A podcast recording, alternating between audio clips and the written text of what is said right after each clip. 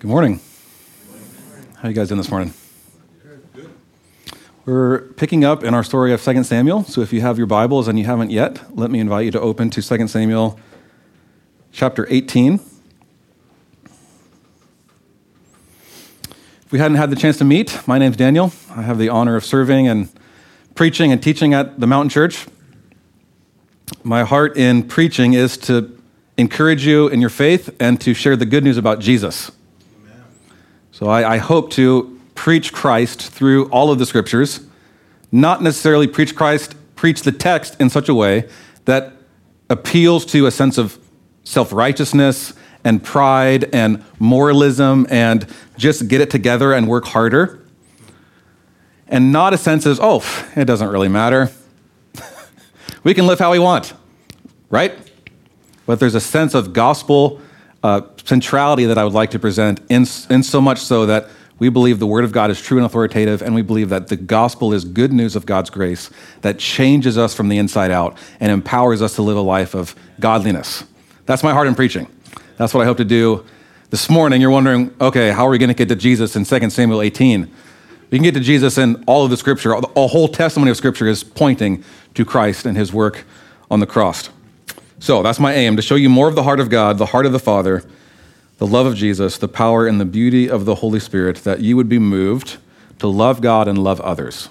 Amen. That's my aim.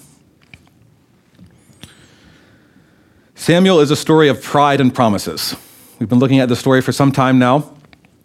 And God has promised to the people of Israel, in spite of their breaking of the covenant, in spite of their continual rebelling against God. They're worshiping other gods. They're not serving God. They're not honoring God as God. God has promised his people rest from their enemies. He's promised their people a king and a ruler to deliver them. The beginning of Samuel opens with this beautiful prayer or poem written from a woman named Hannah. And Hannah is the mom of Samuel who then uh, anoints the first king of Israel and then the second king of Israel and serves as a, a bridge between this period of the judges and the kings. And Hannah highlights in her prayer the main themes of this story of 1st and 2nd Samuel, which is just one unified story. The only reason it was broken up into two is because back then they didn't have kind of codex, turn the page, thin pages like we have, they had scrolls. So they broke up the story into two scrolls, which is why we have 1st and 2nd Samuel, but it's just one story called Samuel. And she prays this at the beginning of the story Talk no more so very proudly. Let not arrogance come from your mouth, for the Lord is a God of knowledge, and by him actions are weighed. The bows of the mighty are broken, but the feeble bind on strength. The Lord makes poor and makes rich. He exalts and he brings low. He raises up the needy from the ash heap to make them sit with princes and inherit a seat of honor. The Lord will give strength to his king and exalt the horn of his anointed. So this is opens the kind of sets the trajectory of the whole book. That's where we're going. The, the Lord exalts and he brings low. And Israel's first king is a man of pride. This guy named Saul. Now, from the outside, he looks like he'd be a good king. He's taller than everyone. He's handsome it seems like he'd be a good choice. This is what we like in leaders. Are they tall? Are they handsome? but he, he, uh, he makes some grave mistakes, and the Lord ultimately rejects him as being king in his pride and his unbelief. And the Lord anoints the second king, this little, the youngest of this little shepherd boy named David, a least likely guy. And David promises to this lowly man that I'm going to establish from his lineage, from his offspring, an eternal kingdom. A kingdom where there's going to be justice will reign. There's going to be a kingdom of peace is going to be established. He says, After you die, David, I'm going to raise up for you an offspring who will do this. He says this in 2 Samuel 7, verse 12. When your days are fulfilled and you lie down with your fathers, I will raise up your offspring after you, who shall come from your body, and I will establish his kingdom. So from your body, your inner self, your very person, is going to come this son. And interestingly enough, the first place we see this word used in the Hebrew scriptures is in Genesis 15:4. And it's the same word used when God is talking to a guy named Abram, comes Abraham, the father of the Israelites. This is what God tells Abraham. And behold, the word of the Lord came to him, said, This man shall not be your heir. Abraham's wondering, okay, how is this promise going to be fulfilled that you give me to be a blessing to the nations? My seed is going to bless the whole world if I don't even have a son. Abraham's confused by this. He's, and, and he's looking out at outside of his immediate family at relatives that he has. And God's saying, no, no, no, this man shall not be your heir. Your very own son shall be your heir. And you might have a little footnote there in Genesis 15, 14 that says, like, from your loins or from your bowels, like from your inner self.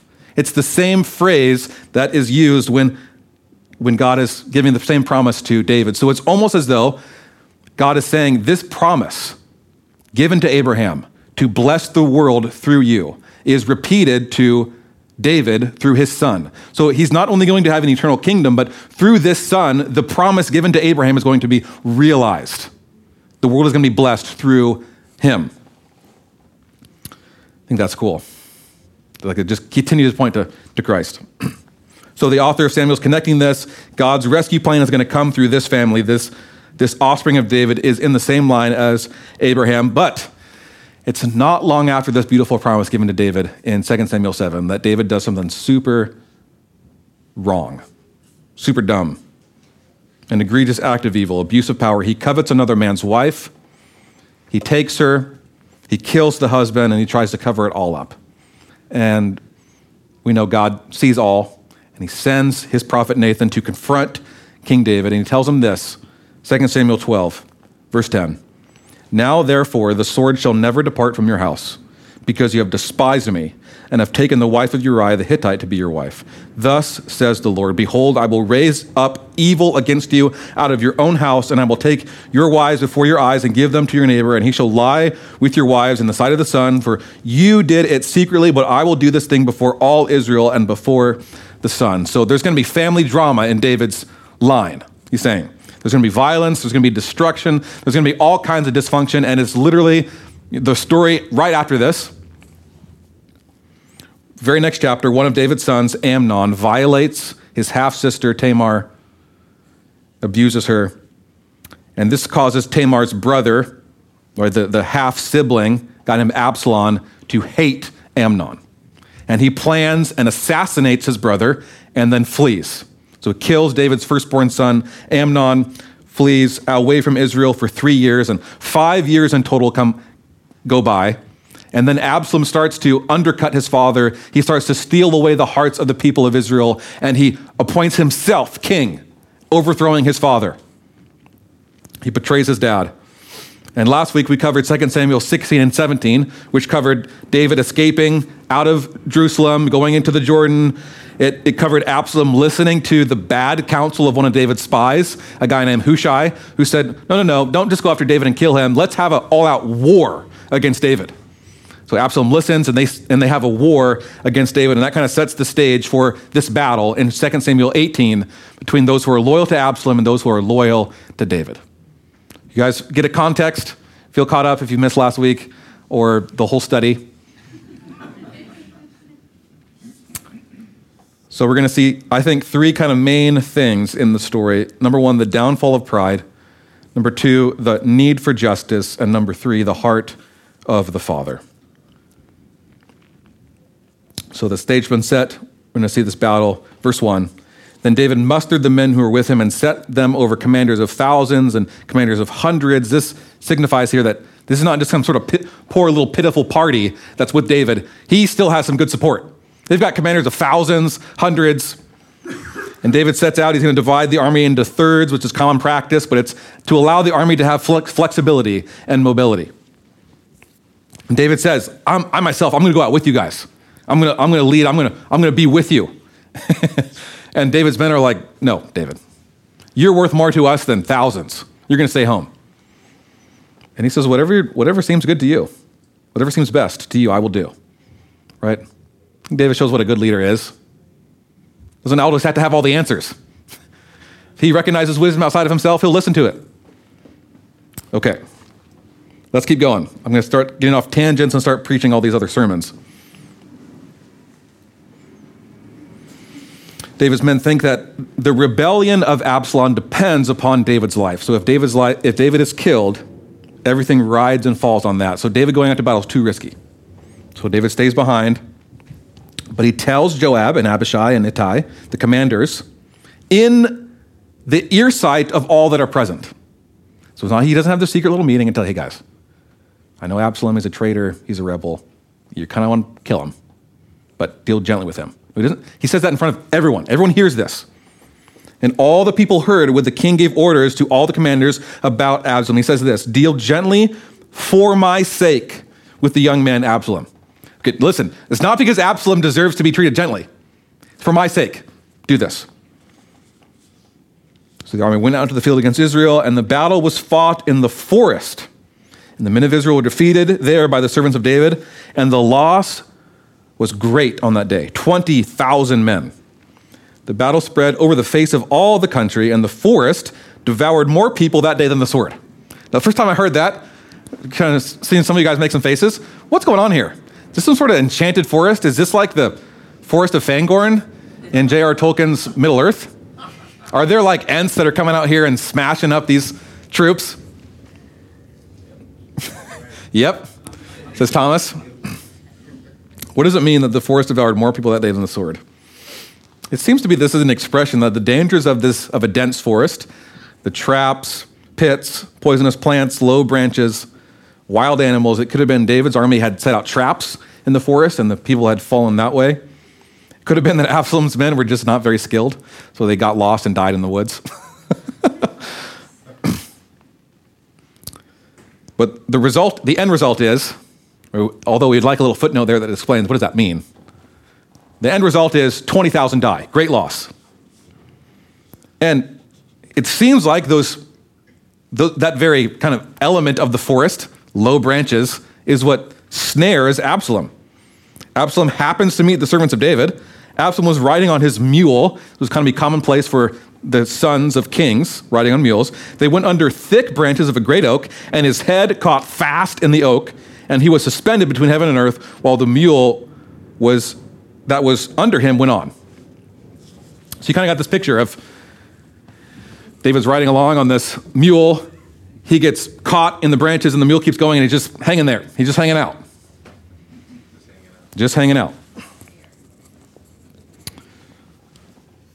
And it, in my studies, it seemed kind of most, most uh, set forth the opinion, the idea that the part of his head that caught in the branch was his hair.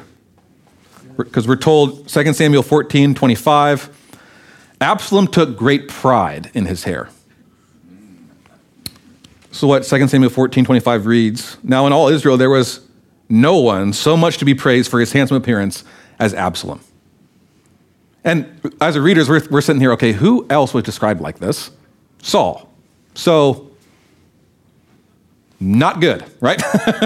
not going well with him. He's prideful, he seems to be arrogant, and look what he would do with his hair. 26. When he cut the hair of his head, for at the end of every year, he cut it when it was very heavy on him, he weighed the hair of his head, 200 shekels by the king's weight. Now, why would someone weigh their own hair? It was like bragging rights. Amongst his boys?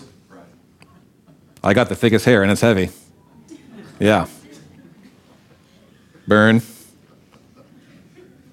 It seemed to be a great source of pride for him. It seemed that his, his hair was tangled, it got caught in the branch, and it seems like the source of his pride became what caused his very death. The Lord brings low and he exalts. You can hear the words of Hannah in that poem. Pride is deadly. Pride is what causes us to think we don't need God. The, the sin beneath every sin is, is pride. Pride is ultimately what separates us from God. It's, it's the root of our self centeredness, our self righteousness. We don't need God. I'm got it in myself. I don't need anyone else for help. This is pride. I'm going to reject God as king because I can rule my own life. Pride causes us to admit, to admit that we're not wrong, we don't admit when we're wrong because of our pride. And looking at this story and just life, there's kind of a sweet sense of justice when someone boasts, immediately falls because of that boasting. So, one of the examples is Muhammad Ali. Before his fight in 1971, before he was about to fight Joe Frazier, he said this, according to Life magazine. There seems to be some confusion. We're going to clear this confusion up on March 8th. We're going to decide once and for all who is king. There's not a man alive who can whoop me.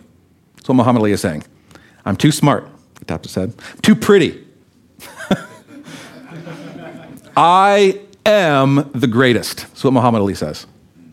I am the king. I should be a postage stamp. That's the only way I could get licked. That's what Muhammad Ali says. And of course, in sweet justice, he loses to Joe Frazier.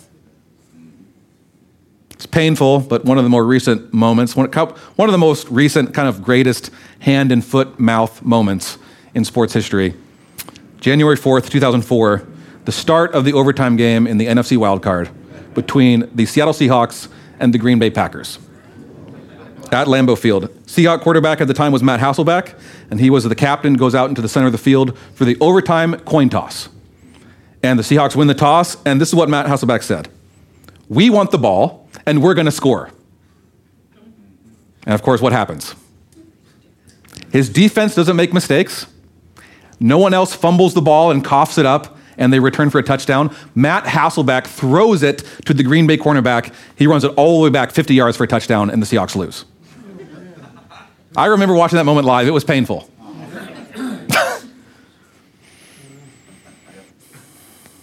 the thing that you pride yourself in the most, I'll just bring this a little more personal and home, right? The thing that you pride yourself in the most is what, oftentimes, when challenged, will make you the most angry. You want to know what you're most prideful about? Wait till someone corrects it and see how angry you get. You pride I could pride myself on being a good husband. Stephanie says something that is contrary to that, I get angry. I pride myself on being a good husband. You pride yourself on being a good Christian, you're not going to be honest with others and yourself about your weaknesses, your insecurities, your sins. You'll fake it as you try to make it, trying to maintain an image. You won't let others in. You won't confess your sins. You'll have too much pride wrapped up. You'll need to maintain this false self that you've been protecting to others. You pride yourself in how good of a parent you are. You're not going to ask for help. You're not going to see the weaknesses reflecting in your kids. When your kid fights with another kid, you're going to be tempted to believe, no, no, no, it was the, the other kid that really caused the problem. My kid can't do that. You pride yourself in your moral goodness and purity of character. You can tend to become bitter and not show forgiveness because there's no excuse when someone sins against you. You could never do that to them. You're justified in your unforgiveness.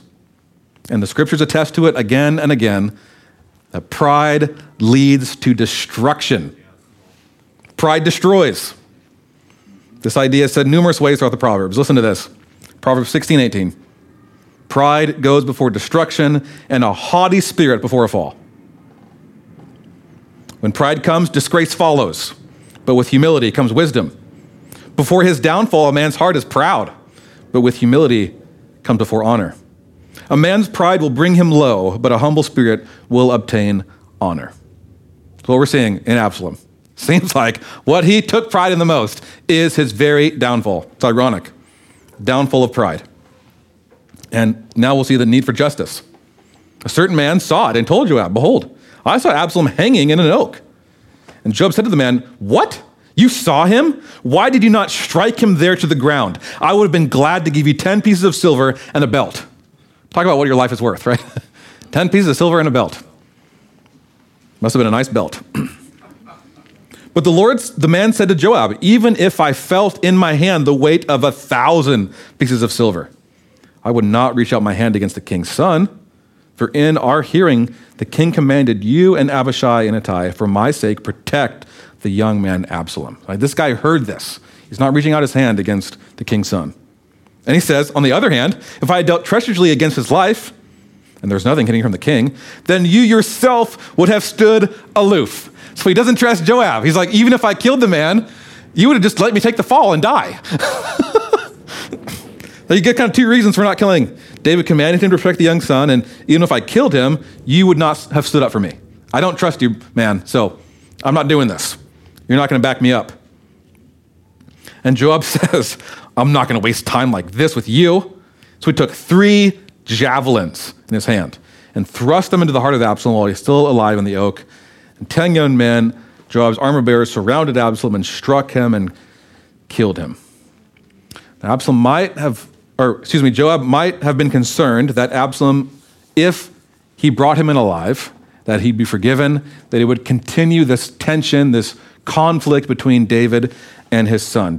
Joab wanted to put an end to Absalom's evil and his treachery. So let's just get this over with. I don't have time to deal with this. He's caught in the tree, he's dead. I'm taking three javelins.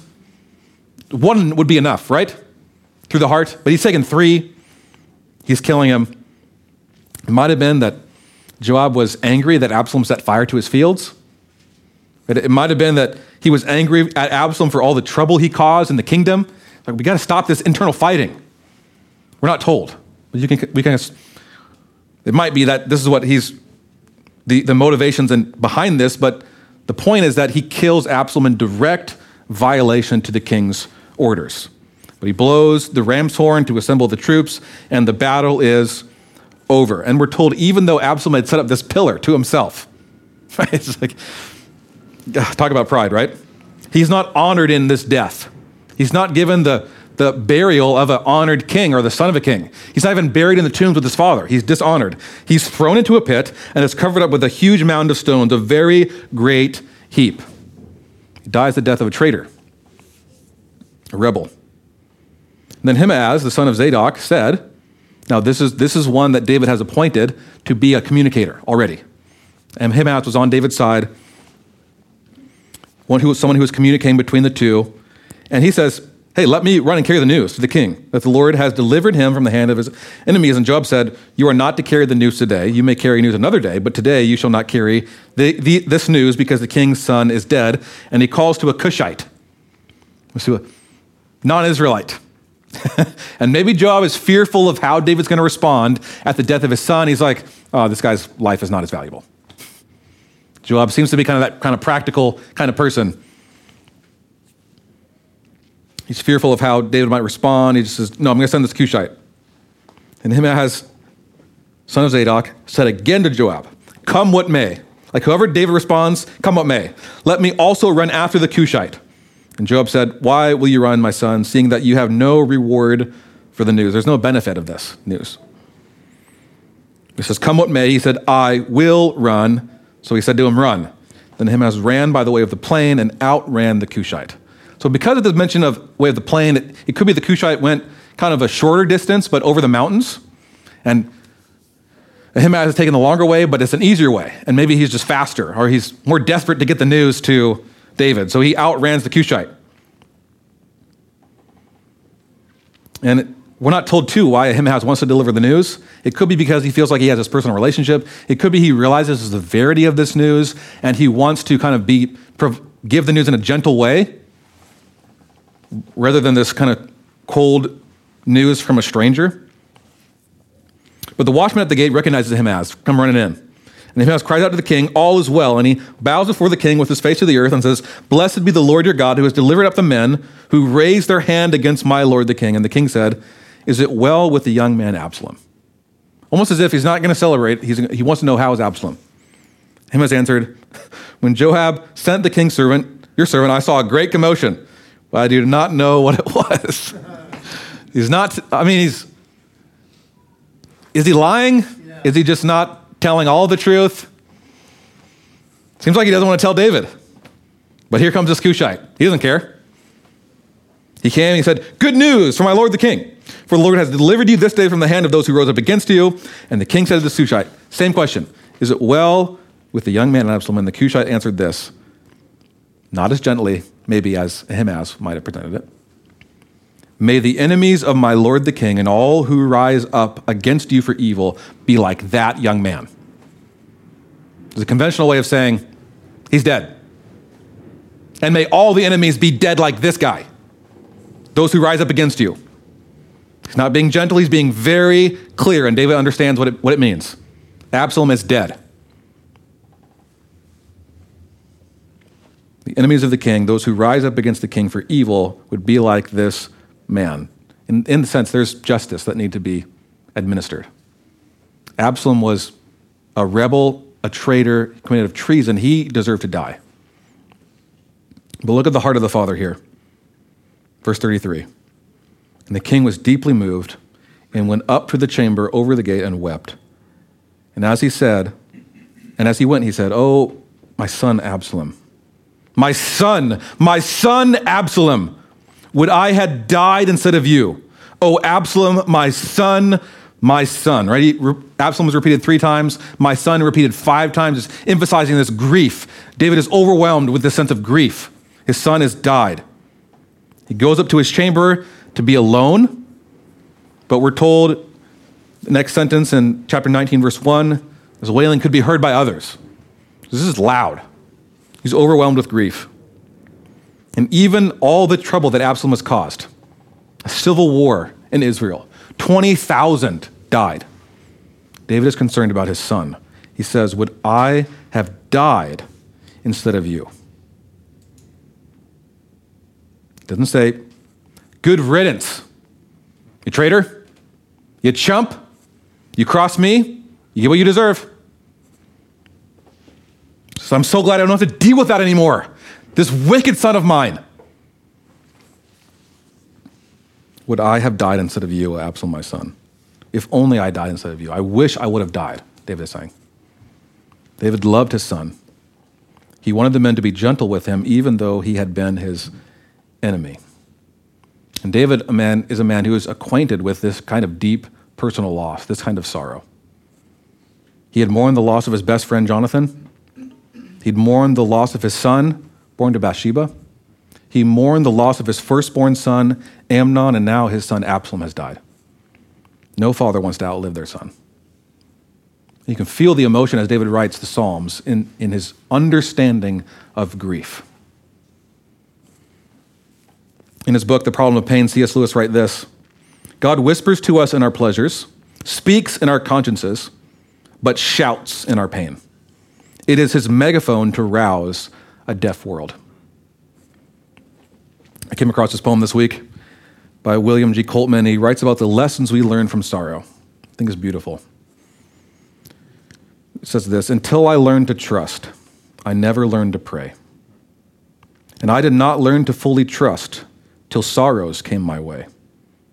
Until I felt my weakness, his strength I never knew, nor dreamed till I was stricken that he could see me through.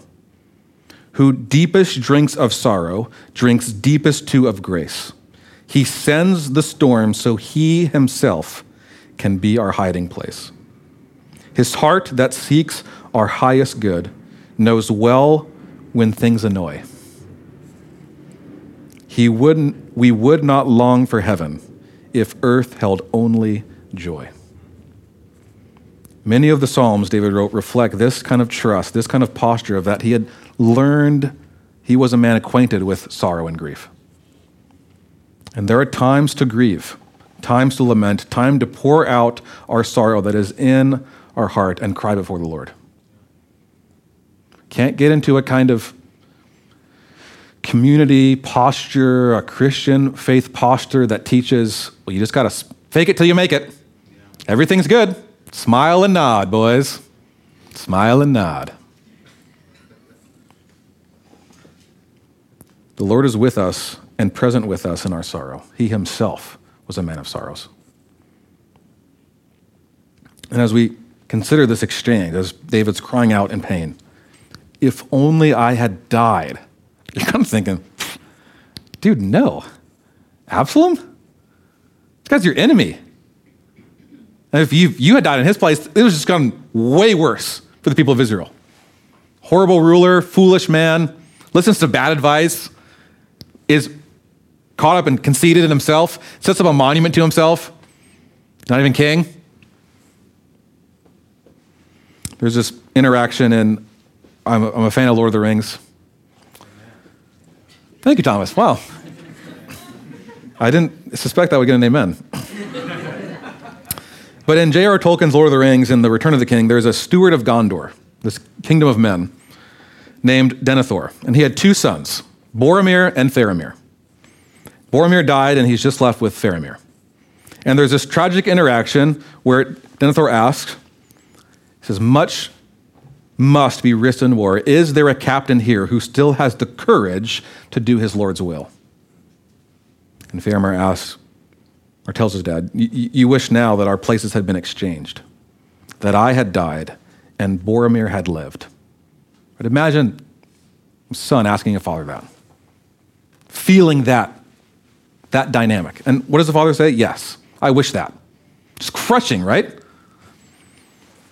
Faramir says, Since you were robbed of Boromir, I will do what I can in his stead. But think more highly of me, Father. It's Just tragic moment. And if you read the books or you watch the movies, you know Boromir is not displayed as the most noble guy. He has a lust for power. He tries to take the ring from Frodo to use it as a weapon against the Dark Lord Sauron and defeat his enemies. Which anyone who tries to use a weapon, it's historically just gone really bad for them. You can't, you can't use evil to conquer evil. It's essentially what, what happens. He was strong. Boromir was the firstborn, yet it was his lust for power to take the ring for himself. He died. And Faramir is portrayed as someone who's not, not this way. He, in fact, had an opportunity to come across Frodo and take the ring for himself, but he lets him go. And it's like his father views this as soft. I wish that you would have died and not Boromir. And we're sitting here thinking, no, Faramir is a man of much more noble character. And hearing the heart of David, wishing that he had died in the place of Absalom, is a little bit emotionally to me like that. No. Absalom got what he deserved. Yeah, David had his flaws, but he didn't try to overthrow the previous king. He didn't set up a rebellion against the Lord's anointed. He didn't dishonor his dad like this. And David, and how I tried to illustrate this dynamic from Lord of the Rings, points towards it. It serves as a foreshadow to the scandalous nature of the cross. Scandalous in the sense of offensive to morality. It's shocking what the cross is the willingness of the perfect Son of God to die in the place of sinners and rebels, the substitution of the innocent for the guilty, the peaceful for the violent, the leader of love with a leader of an insurrection and rebellion. There's this moment in, portrayed in the Gospel according to John where Pilate the Roman ruler at the time. He just kind of interviewed Jesus. He's trying to discern the charges that they brought against Jesus. And he says, I find this guy innocent. I don't see any, I find no basis for a charge against him. He hasn't done anything wrong. And he, he tells the people of Israel, It's a custom for me to release to you at the time of the Passover one prisoner. Do you want me to release to you this Jesus, this King of the Jews? And the people of Israel, the crowd shouts, No, give us Barabbas. A murderer, man who was, he had taken part in an insurrection against Rome, he had taken part in an uprising and the guilty man is set free, and the innocent is sentenced to die. It's outrageous. But as the heart of the Father in David cries for substitution, it also points forward to the substitution of Jesus upon the cross, right? We see this, the scandal of the cross. But it also falls short in that David's life wasn't actually exchanged for his sons. He had the desire. He says, I wish, if only, but he can ensure its completion or fulfillment. Justice demanded death, and a traitor and a rebel and those worthy who've committed insurrection, rebellion deserve to die. That would be justice. Joab brought this justice. But God the Father not only had the desire, but the power to ensure the substitution of the guiltless, innocent lamb for guilty rebels and traitors. Jesus came to die instead of his enemies. He was the ransom as payment for the sins of the world, and he had the power, the ability to finish the work. So that as he was given up, he was able to bring both justice for the sins of rebels and traitors uh, committed high treason against the king, the all creator, the almighty king of the universe. He could satisfy the justice of God and ex- extend the love of God. That rebels and traitors could be viewed as very sons and daughters of God the Father.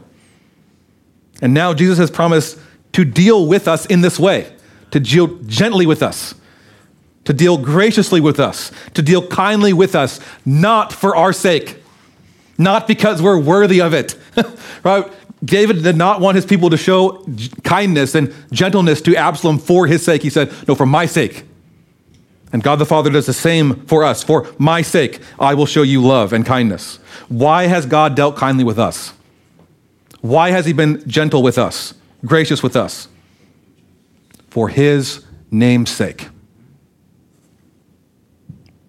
It's not because of our goodness, it's not because we deserved it. The Father Almighty, the creator of heaven and earth, has dealt kindly and gently and graciously with us for His own sake. Church, God has dealt kindly with us because of what Jesus has done.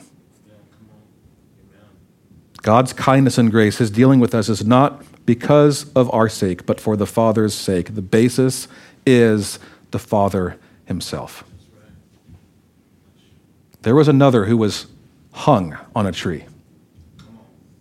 There was another who had a spear pierced in his side. And his death was not simply just consequence and condemnation for a, a traitor. He was an innocent man giving up his place willingly for traitors like you and me, and then extending the love and the kindness and the grace of God the Father. Charles Spurgeon said it like this, the great Baptist preacher in England. David might have said, Is this, is this young man Absalom dead? For he is out of the way. There will be peace to my realm and rest to my troubled life. But no, he is a father and there must be love in his own offspring. It is a father that speaks, and a father's love can survive the enmity of a son. He can live on and love on even when his son seeks his blood. What a noble passion is a mother's love or a father's love. It is an image in miniature of the love of God. How reverently ought we to treat it? How marvelously has God been pleased to endow, especially godly people, with a sacred instinct of affection towards their children. Our children may plunge into the worst of sins, but they are still our children. They may scoff at our God, they may tear our heart to pieces with wickedness, but we cannot take complacency in them. At the same time, we cannot unchild them or erase their image from our hearts. We do earnestly remember them still, and we will do so as long as these hearts of ours beat in our chests. I have now and then met with professing Christians who have said, That girl will never darken my door again. In other words, good riddance. I do not believe in their Christianity. Whenever I have met with fathers who are irreconcilable to their children, I am convinced they are not reconciled to God. It cannot be possible that there should exist in us a feeling of enmity toward our own offspring after our hearts have been renewed. For if the Lord has forgiven us and received us into his family, surely we can forgive the chief of those who has offended us. Amen. And when they are our own flesh and blood, we are bound to do so. To cast off our own children is unnatural. And that which is unnatural cannot be gracious, even if tax collectors and sinners forgive their children. Much more must we. Let them go even to the extremities of unheard of sin. Yet as the mercy of God endures forever, so must the love of a Christian parent endure. If David says, If is the young man Absalom all right? We have none of us had a son that has acted half so badly as Absalom, and we must therefore still forgive and feel a loving interest in those who grieve us.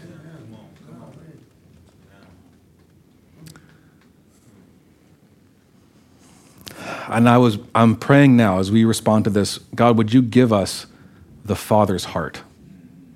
Not only for our own children, but for those in our life, in our community, those who are, we are in relationship with. Amen?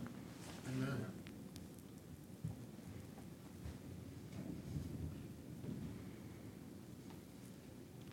And how good and gracious is our God the Father. that if, we can treat our children like this, how much more so will the Father treat us? My favorite little lines from Jesus in the Gospels is when he's encouraging his disciples to pray. And he says this If you who are evil, it's like a little, hey, you're evil. if you who are evil know how to give good gifts to your children, how much more so does the Father know, to, know how to give good gifts to those who ask him? I'm convinced oftentimes what keeps us from God the Father is not so much our sin, but our dark thoughts of the heart of God. It's a lack of understanding of just how good and gracious our God the Father is. So I think as we read the story, we can be warned by the downfall of pride. You want to be proud, proudful? You want to boast in, in what you're so good at? Your hair is going to get caught in a thicket. You're just going to hang there. You see that picture, right? It's very vivid, for me at least. See this guy riding on a mule, his hair's caught. Oh gosh, the, the mule's gone. And I'm just hanging there. I want that image to be burned into my mind and thinking, okay, humble me, Father. I don't want to be, I don't want to be proud. I want to pride myself in how good I am, how awesome of a pastor, or how awesome of a husband, how awesome of a father I am. Humble me. I want to be hanging there in a tree. It's going to happen if you're prideful. You're going to fall. God opposes the proud. He says he's going to bring low. Talk no more arrogantly, you proud, Hannah says. We're warned by the downfall of pride, and we realize that justice needs to be served. We have sinned against the Almighty, every last one of us. In our pride, we have set up our own rule and throne to, to determine right from wrong, to determine what's best for our life. We have rebelled against God. Yet we have also been captured by the heart of the Father. That although we were enemies, he exchanged his very own son in our place. He has dealt kindly with us and graciously with us. Therefore, we deal kindly with others. We deal kindly with our kids. We deal graciously with our friends. We deal graciously with our enemies, not because they're deserving of it. We're not kind to our kids because they deserve it. They've earned it. Like, I don't have to teach my kids disrespect. Somehow it's just intrinsic to them. They just, they just know how to do it. I didn't teach you that. Not because it's so easy. Like I just wake up in the morning, I'm like, whoa, my heart is full of kindness. Who can I bestow on that today? I wish that would be more and more frequent, but that's just, it's not as, it's so natural to me. Like just oozing this, this kindness is just permeating and just ready to get out.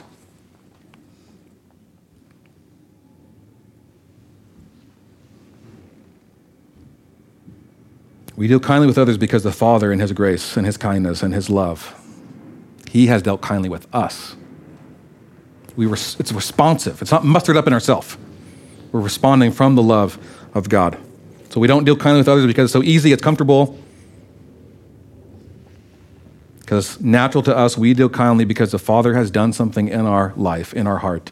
And we ask God the Father, would you do that more in my heart, that I would be captured and compelled by this kind of love, that it would change the way that I live, it would change in the way I'm grateful and I worship you with greater passion and fervor because I know and I'm realizing I'm captured, I'm gripped by what you have done for me on the cross and is extending into the way I love others. Or originating with God, responding back in thanksgiving to God, but moving out to others. The love of Jesus is to control us Paul writes this, 2 Corinthians 5:14, "For the love of Christ controls us, compels us, because we have concluded this, that one died for all, therefore all have died." Really short summary of the gospel right in there, right? And he says this, "For he died for all, that those who live might no longer live for themselves." Memorize this passage. Amen. Teach our kids this passage, amen. He died that we who live might no longer live for themselves, but for Him. For their sake, died and was raised. So, church, may we be warned by the downfall of pride. Rest in the justice of God. One day He will establish it forever in the new heavens and the new earth. And be motivated and compelled by this love of Jesus, who, while we were rebelling against Him, willingly and lovingly exchanged Himself in our place. And would that reality grip our hearts more and more by His grace that we extend that to others? Amen? Let's pray. Father, I confess that apart from you, we can do nothing. I confess that apart from your work and grace in my life and in our hearts, your law, your commandments would just simply provide more condemnation for us. You failed to keep your law, we have failed to live as you have called us. Like our great grandparents, we have chosen, we have moved away from enjoying your goodness. We've looked and followed other things that seem good, they seem desirable. We, we take them, we eat them. And in our own guilt and shame, we, we hide from you. Yet in your mercy and grace, Father, you've, you came in the garden to Adam and Eve, and you continually invite us as you come to us to call us into relationship, to call us out of darkness into the light.